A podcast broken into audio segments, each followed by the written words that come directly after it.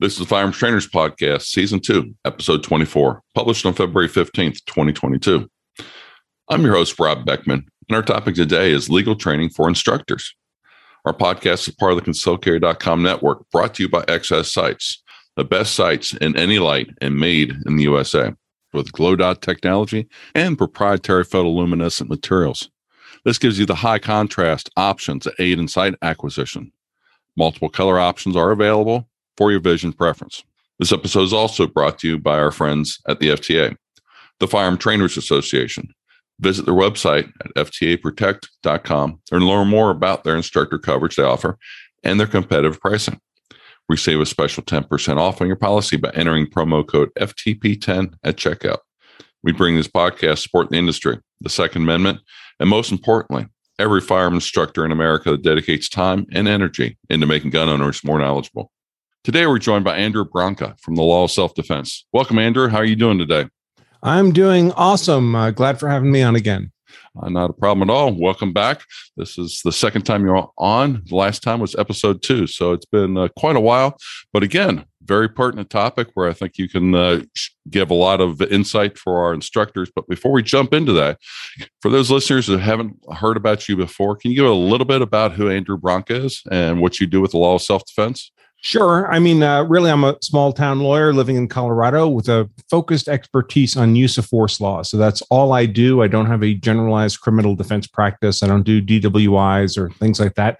Uh, only use of force law, which means defense of yourself, defense of others, defense of property.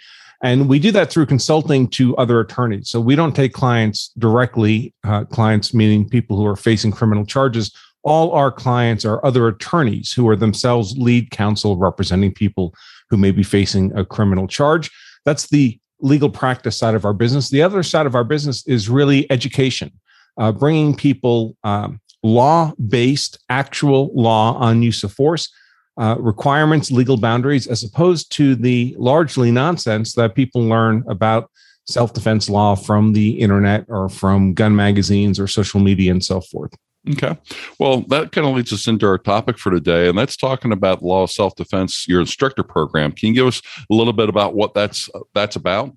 Sure. In a nutshell, the instructor program is intended to um, be what a semester-long law school class on use of force law would look like uh, if law schools taught this stuff at this level, which unfortunately they don't. In, in my three years of law school, we spent maybe a few minutes on self defense law in first year criminal law. We never talked about it again.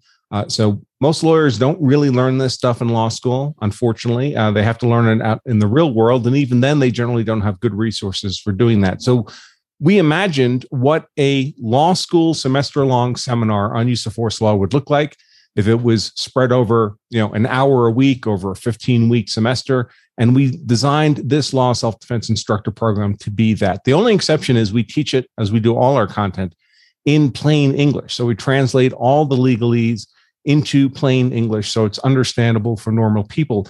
And what we're trying to accomplish here, the, the ultimate mission is to bring to firearms and self defense instructors essentially a law school education in use of force law. So they're able to answer those hypotheticals, to give informed opinions to students in their classes, not to present themselves as lawyers.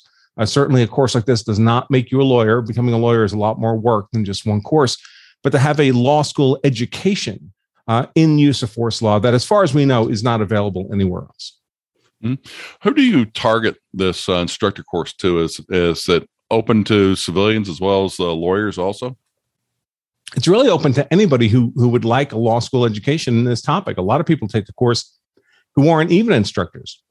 They're just people who uh, maybe they're later in life and they've they've always wished they'd had an opportunity to go to law school and they get a feel of that process through this kind of course and they have a particular interest in self-defense and use of force law so a lot of our students are, are that uh, but they're not really the target audience the target audience is people who want to be able to communicate a law based understanding of use of force law to others, people who are active instructors. In fact, the first year we launched this, we only took um, very active instructors, people who were running courses on a at least weekly basis, because we had limited bandwidth to get this content out and we wanted that amplification effect, right? We teach one instructor they teach a, a, thousand students a year this stuff that was our goal uh, but now it's grown large enough that really anyone who's interested uh, can take this course mm-hmm. what are some of the topics that you, you cover in the, in the course i mean you said that it, it's basically a semester long course but what are what are some of the high level topics that you cover in it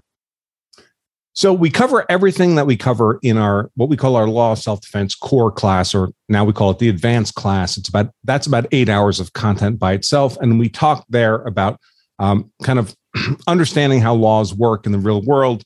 Uh, we talk about the five elements of self-defense: innocence, imminence, proportionality, avoidance, and reasonableness. We talk about defense of property. We talk about defense of others.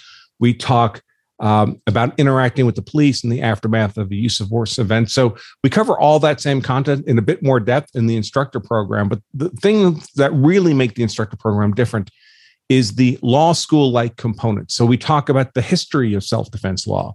Uh, the legal theory underlying self defense law. Why is self defense law essentially the same in all 50 states, right? We have 50 states, they all have their own statutes and court decisions and jury instructions. But the underlying legal principles of self defense law are the same, largely 80%. Uh, among those 50 states. In fact, they're largely the same as, as they were in England before America was an independent nation, because this is very, very old law. It dates back thousands of years to the ancient Greeks and Romans, and, probably before that, because it's based on natural law, law that exists, even if it's not written down by human beings. Even animals defend themselves, right, from attack. Mm-hmm. So self defense is a natural law concept. And it's because of how old and well established it is that we have this common framework for self defense. Even though we have 50 different states, uh, if you look at the self defense law of Hawaii or Massachusetts or California or Colorado or Texas, it's largely the same black letter law. Now, it is true that how it's applied can be different. The people making decisions about whether charges should be brought, whether they'll be prosecuted, uh, that's much more a social construct than it is a legal construct.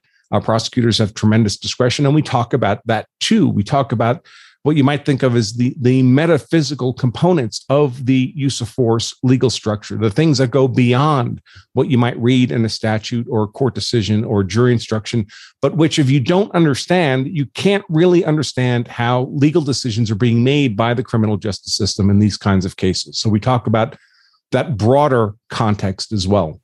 We talk about um, the structure of the courts. How do the courts actually work? What, how does a criminal trial actually proceed from, from the moment a person's arrested, uh, appears before a magistrate, has their initial criminal charges read to them, gives a plea, arranges for bail, the very first steps in that legal process, all the way through ultimate appeals, perhaps even appeals up to the federal courts if there's a issue of constitutional import being disputed. We go through that in trial process. What makes a trial court different than an appellate court? What makes the mid level appellate courts different than the highest level courts in a particular state? What are the implications of that? How do they make decisions? What kind of evidence matters to them? Uh, do their decisions have precedential value over other courts? That all depends on the hierarchy of the court that we're talking about. So, uh, when your students in the class or an instructor might ask, Well, are there any cases on this? Well, you need to know what that means. What is a case? Because your student won't know. To them, all the cases are the same but they're not. What happens at a trial level uh, is profoundly different than what happens at a mid-level appellate court or state supreme court level. So you need to understand that in order to be able to provide informed insight to that student. Uh, we talk about how to read cases. We provide actual case law to the students. Uh, we explain to them the different segments of a appellate court legal decision. It's not just a random document. It has very specific sections. You need to understand what those mean. And we talk about how to brief a case. Brief a case is a, a legal phrase of art that basically means distilling a complicated, legalistic, 30 page appellate court decision into basically a single page of what the key legal findings are in that decision. Um, because until you learn how to distill that and come to the essential findings of that decision, it simply seems overwhelming. Nobody can really understand a 30 page appellate decision unless they know how to distill it down to its essential elements. Um, we talk about uh, providing guidance on how to instruct this to students. So, of course, we're dealing usually with an instructor who himself is not a lawyer or herself is not a lawyer, and they're speaking to people who are not lawyers. And we have particular expertise in this because we've been teaching this to non lawyers for, well, I'm in my 31st year now of practicing law. I've taught thousands and thousands of students this in plain English. So we have very solid guidance on how to do that. Uh, we have a section on Mythbusters. What are the things, the common things that people believe about self defense law that simply are not true? And we explain why so that the instructor who graduates from this course can explain why. Uh, we have recommended reading sections. We have lots of other components of the class. So it's it's a, a very comprehensive document. Now, I will say uh, to receive your certificate at the end of this process, uh, there is a final exam that needs to be passed. And uh, if you don't pass the final exam, you don't get a certificate from the course. That said, we uh, people who do the work, I think our passing rate is 98% and the 2% that don't pass um, they pass the second time when they take the, the final exam again. But the, the, reason we have the final exam is we want the public to know and instructors to know uh, that anyone who says they've graduated from this course has that certificate knows what they're talking about. Their knowledge is not superficial because we tested them on that knowledge before they got that certificate that's that's uh, pretty cool. Um, when you go along and uh, you, are talking about the course like i could definitely think about a lot of the different sections in the book that i read um, on law of self-defense how that, that would apply but it sounds like it goes into a lot more depth than that. Is would that be a fair fair assumption? Yeah absolutely. I mean most people can read our book uh, the law of self-defense uh, in three or four hours. We, we tried to make it an easy read and it, it kind of gives you the skeleton of this framework. Uh, but if this were a book it would be you know a thousand pages long and it's hard to believe anybody would get through it. That's why we structured it as we have as an online streamed video course that people can take in sections. In fact we discourage people in theory i guess you could do the entire instructor program in a week.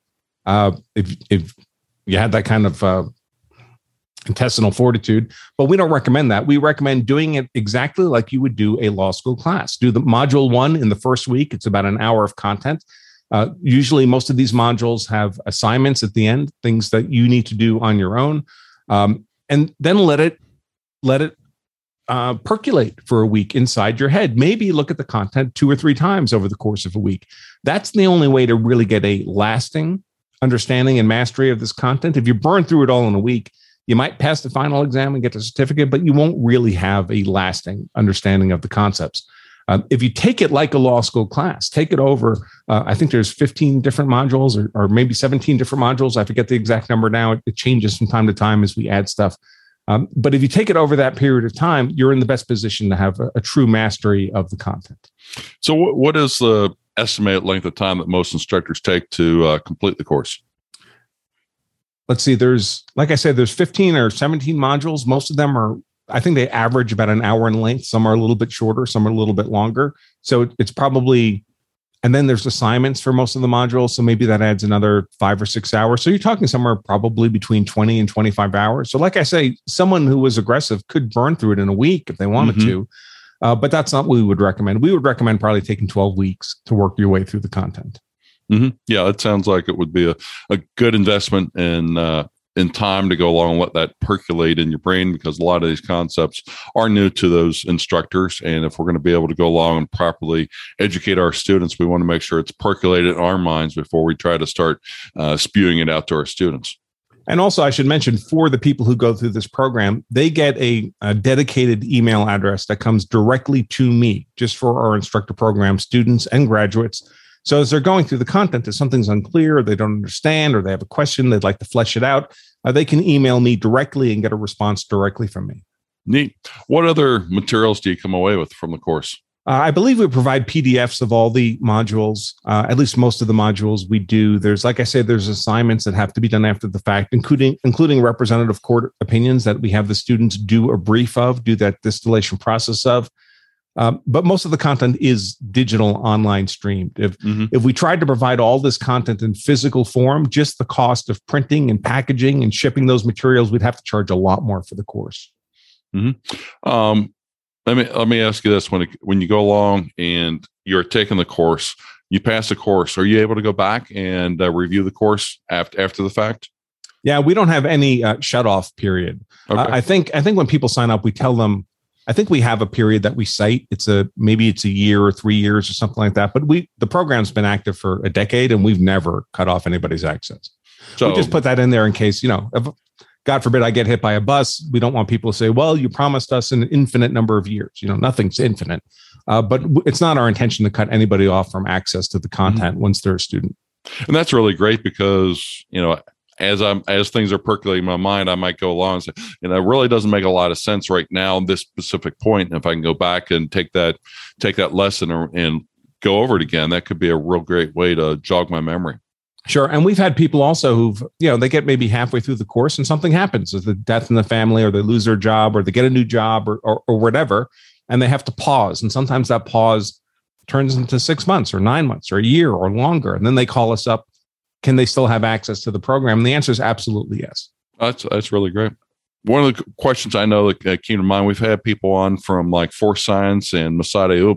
How does this program work with uh, those? Does it replace them, complement it, or is it the same material? Yeah, I'd say, well, with how can I put it? Uh, so I've taken all those courses. So I, I, mean, I'm in this area of the law because I took Massad Ayoob's Lethal Force Institute course back in 1996. That completely redirected my legal career into this narrow focus on use of force law. And I've had uh, it might be thousands of students who've taken my course and Massad's course. The equivalent of that Massad Ayoob course now is called Mag 40, I believe. Uh, and what they invariably tell me, and that's my own experience as well, is that the Massad Ayoob coursework and mine is very complementary to each other. Uh, so we cover many of the same legal uh, concepts. Of course, it's all use of force law, uh, but from very different perspectives. So, of course, my perspective is as an attorney who is to make and fight against these legal arguments in the context of, of a court or criminal charges pending court. Uh, Mas's perspective is quite different. It's from a career law enforcement officer who might be involved in these cases from that perspective. Uh, valuable information from both. In fact, I urge everybody, if you have not yet taken Massad Ayoob's course, I urge you to do so. Uh, Mas is, uh, you know, not a spring chicken any more than I am. Nobody teaches forever. And I've certainly had the experience with, I've had instructors I meant for years uh, to go take a course from, but then they retired or um, this their time on this mortal coil ended and uh, I lost the opportunity to do that. So I would certainly encourage people if Mas is in your area or teaching in any way that you can access his content, I certainly would. Uh, Lethal Force Institute is quite different. I've taken their full week course as well. Uh, I'm a graduate of that program. Um, it's a wonderful program. I like it a lot, but it, it it's not really talking about the legal concepts. It's ta- talking about kind of physical and mental and psychological dynamics of being in a use of force event and how those might be leveraged in a legal context. But they're not really talking about how courts make decisions or how prosecutors bring charges or uh, what are, for example, one of the things we talk about in depth in the instructor program that we don't talk about in our normal course is all the criminal charges. We talk about the variety of criminal charges you could face if you're if you're involved in a use of force event. Everything from intentional homicide in the first degree, all the way down to um, uh, aggravated battery, aggravated assault, simple battery, simple assault, brandishing, uh, defensive display, uh, the whole spectrum. And we explain how those uh, criminal charges work, the specific elements that make them up, what needs to be proven or not proven beyond a reasonable doubt in the case of a self defense justification case. That kind of stuff, uh, Force Science Institute doesn't cover. That's not their area of emphasis. Their area of emphasis is, you know, how long does it take for an officer to draw a gun? Uh, what, where does the officer's eyeball tend to track when facing a potential threat? Uh, if an officer's uh, you know on one side of a car and the bad guys on the other side of the car what are the time distance movement dynamics around that kind of situation? And what's wonderful about their work is they it's it tends to be highly quantified. So they they break things down using special software and cameras that follow eye tracking movements and they measure things to the milliseconds. And uh, so it, it's a it's a much more robust school of study of those dynamics than i'm aware of anybody else coming close to uh, but again, they don't really do the legal dynamics part of it. Okay. Well, that's great. Um, gave us a really good uh, insight on what your course is about. Um, but I like the I like the Force Science Institute course a lot too. So if you have the mm-hmm. opportunity to take that, I would also urge people to take that. I think it's a bit harder to get into. I think uh, because I think they do it on a smaller scale, uh, but they seem in the last few years to have kind of opened up the doors a little more than they had in the past. So certainly something worth considering. Definitely. Well, thanks for your uh, time for that. We got one other question for you, uh, Andrew, and I forgot to prep you this before the uh, show. But do you have an influential mentor or somebody that you'd like to name that's been influential in getting you to where you are today? Uh, I've already mentioned him. My most influential mentor was certainly Massad Ayoob, still is. Uh, again, I was just a uh, a young lawyer, a few years, I think five or six years out of law school, five years out of law school, five years a member of the bar. Uh, when I took Lethal Force Institute One in 1996, now called Mag 40, and it blew my mind. And I was already an attorney for years, um, but I had never been exposed to anything like what Massad Ayoob teaches in the context of use of force law. Um, and it completely redirected my career to focus uh, explicitly and exclusively on use of force law. Again, from a different perspective than Mas takes. I mean, if you take the Mas Ayoob course, uh, he's not going to get into specific state statutes and case law and jury instructions like we do in, in my own courses, for example. So it's it's a more well, it's what you would expect from a lawyer as opposed to from a, a career law enforcement officer. Mm-hmm definitely. And uh, Mas's uh, Mag 40 is definitely worthwhile. I took that last year, and it was very enjoyable and also eye opening from the standpoint of you know how to look at look at uh, cases and how to think about defending yourself. So very good. And last question for you, Andrew: Where can people find more out about you, the law of self defense, and your instructor course? For law of self-defense generally you can go to lawofselfdefense.com and uh, always find us there and our, our variety of uh, product services uh, memberships that we offer um, are available there. I think if you go to lawofselfdefense.com instructors it'll take you to our instructor program page. Um, we also have lots of other courses. We have a membership program uh, that really most of the content we produce on a near daily basis videos podcasts blog content is mostly available only to our members. Membership is really cheap. It's less than $10 a month. Uh, and you can try it for free for two weeks and 200% money back guarantee, although nobody ever asks for their money back. But um, and get instant access, unlimited access to thousands of blog posts, thousands of hours of video and podcast, all plain English explanation of use of force law concepts, how they apply in real world cases like the Rittenhouse case or the Zimmerman case, or really any high profile case you could think of. Um, and people can try out our membership again, two weeks for 99 cents, 200% money back guarantee uh, at lawofselfdefense.com slash trial are really, that's really the best way to get an immediate exposure to the breadth and depth of what we provide to the law of self-defense community. Yes, I know I've, uh, I referenced your book, your material, your information you've that I've gathered from you over the last uh, ten plus years, um, as well as Massad uh, and and everybody else in the industry. There's a lot of good information for us non-lawyer people. There's always a little nuances that is uh, very beneficial for us to to learn about. So thank yeah, you, and, Andrew. And really, the I appreciate that. Very kind of you, Rob. And and really, the reason we set up our, our membership and made it as inexpensive as we could. It's only about a quarter a day or thirty cents a day, is because folks really the best way to learn this stuff is not buy my book, read the book once, put it on the shelf, and never think about it again. If that's how you do it, you'll learn a lot from the book but it's very unlikely that information will be actionable for you in the moment when you're facing an actual physical threat. The best way to absorb this content is in small doses over a long period of time. A blog post today, a podcast tomorrow, a video the next day, uh, whatever your own rate of acquisition is for new information. And, and you'll hear the same general legal concepts over and over again, but in the context of different factual situations. Because the truth is, Self defense law is not very complicated. There are only those five elements of self defense innocence, imminence, proportionality, avoidance, and reasonableness. It's not rocket science. The, the black letter of the law is pretty straightforward. What's complicated is the real world. Human beings are complicated. Um, and the fact situations of self defense cases get very complicated.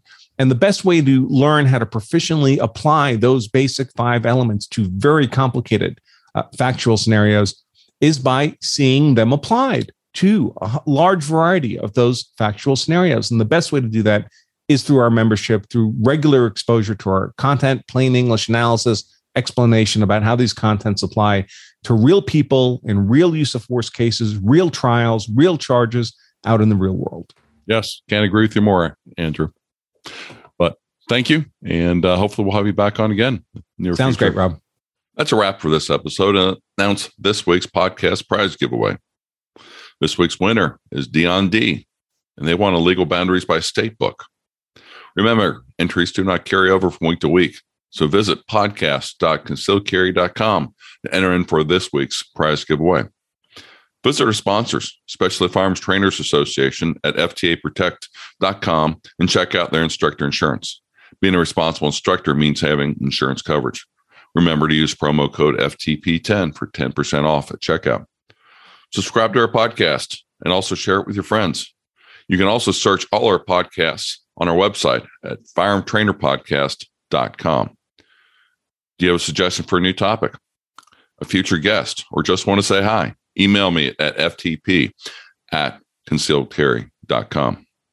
We bring this podcast support the industry, the Second Amendment, and most importantly, every firearm instructor in America that dedicates time and energy into making gun owners more knowledgeable. Stay safe, everyone.